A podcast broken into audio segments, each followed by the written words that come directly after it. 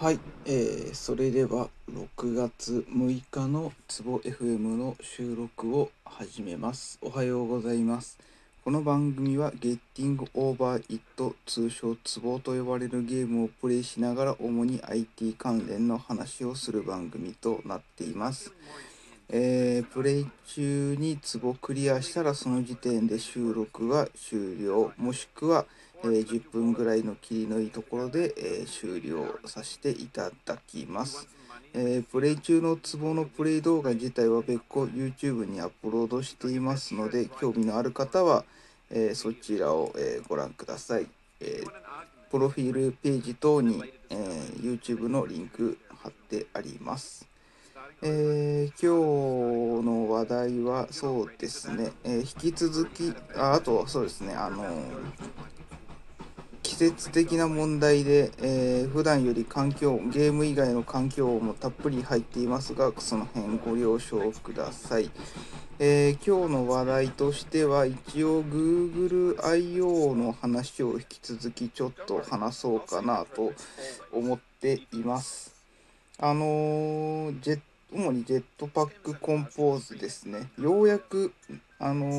今までこう、ぼんやりと概要は見てたんですけど、いまいち、こう、利点というか、なんか、あくまでもイメージ的にはこう、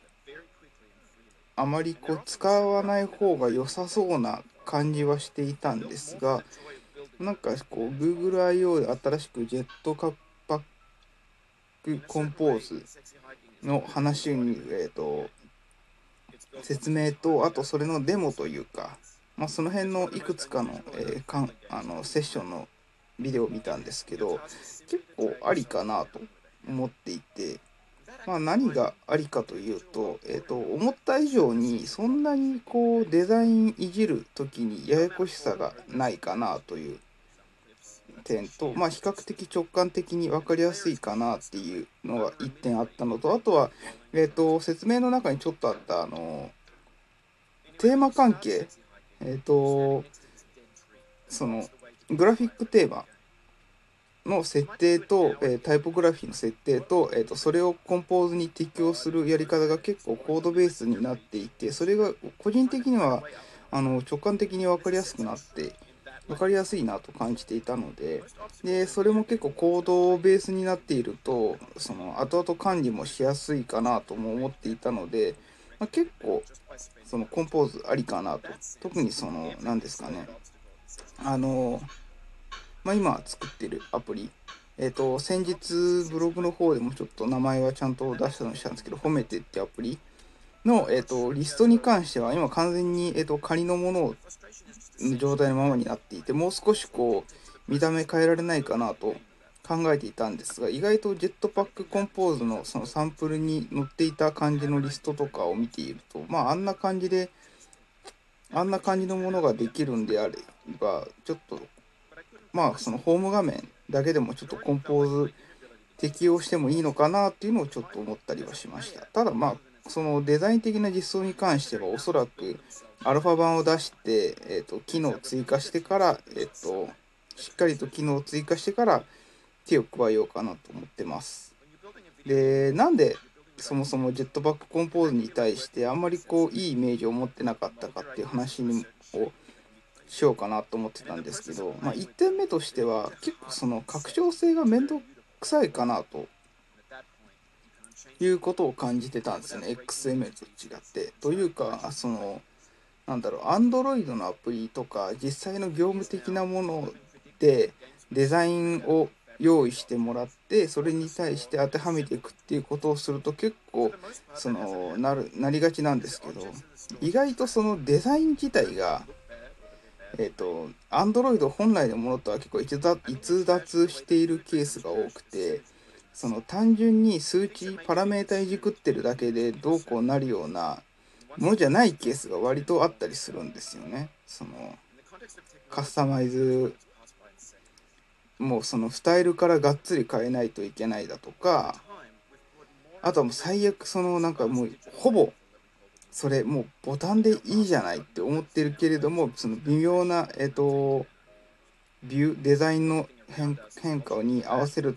要望に合わせるためにわざわざ、カスタム B を用意したりとかで、そういうことがあると結構そのJetpack Compose、確かに綺麗な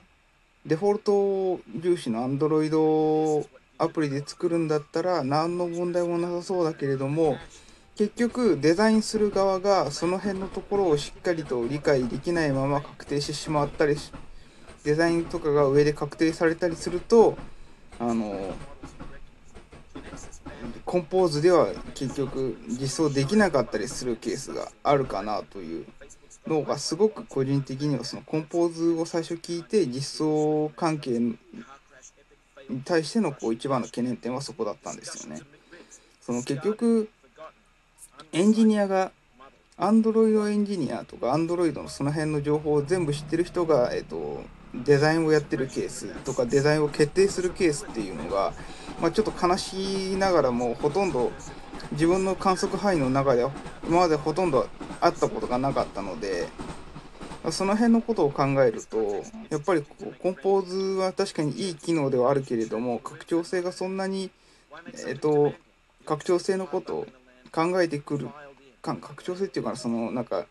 大人の事情的なものに合わせようとすると使いたくても使えないケースが多いだろうなっていうのを正直感じていましたと。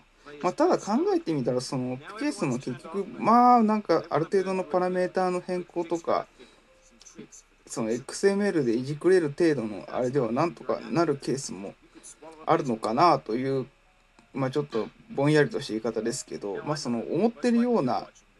ケース、コンポーズじゃダメなケースって意外と少ないのかなっていうのを、この先日 I/O のセッションを見ながらちょっと思ったので、そういう意味でもいいのかなっていうのを思いましたっていう点ですね。あともう一個懸念点として、これ今でもまだ解決ちょっとあんまりよく分かってなくてあれなんですけど、一個も気になるのがそのビューモデルの扱い方。自分が見ていたセッションは確かそのコンポーズに確かビューモデルを1個流してたやつがあった気がしたんですけど、結局ビューモデルをどう取り扱うかによって同じように使いたくても使えないケースがあるのかなっていう不安はちょっと感じてはいました。例えばそのビュ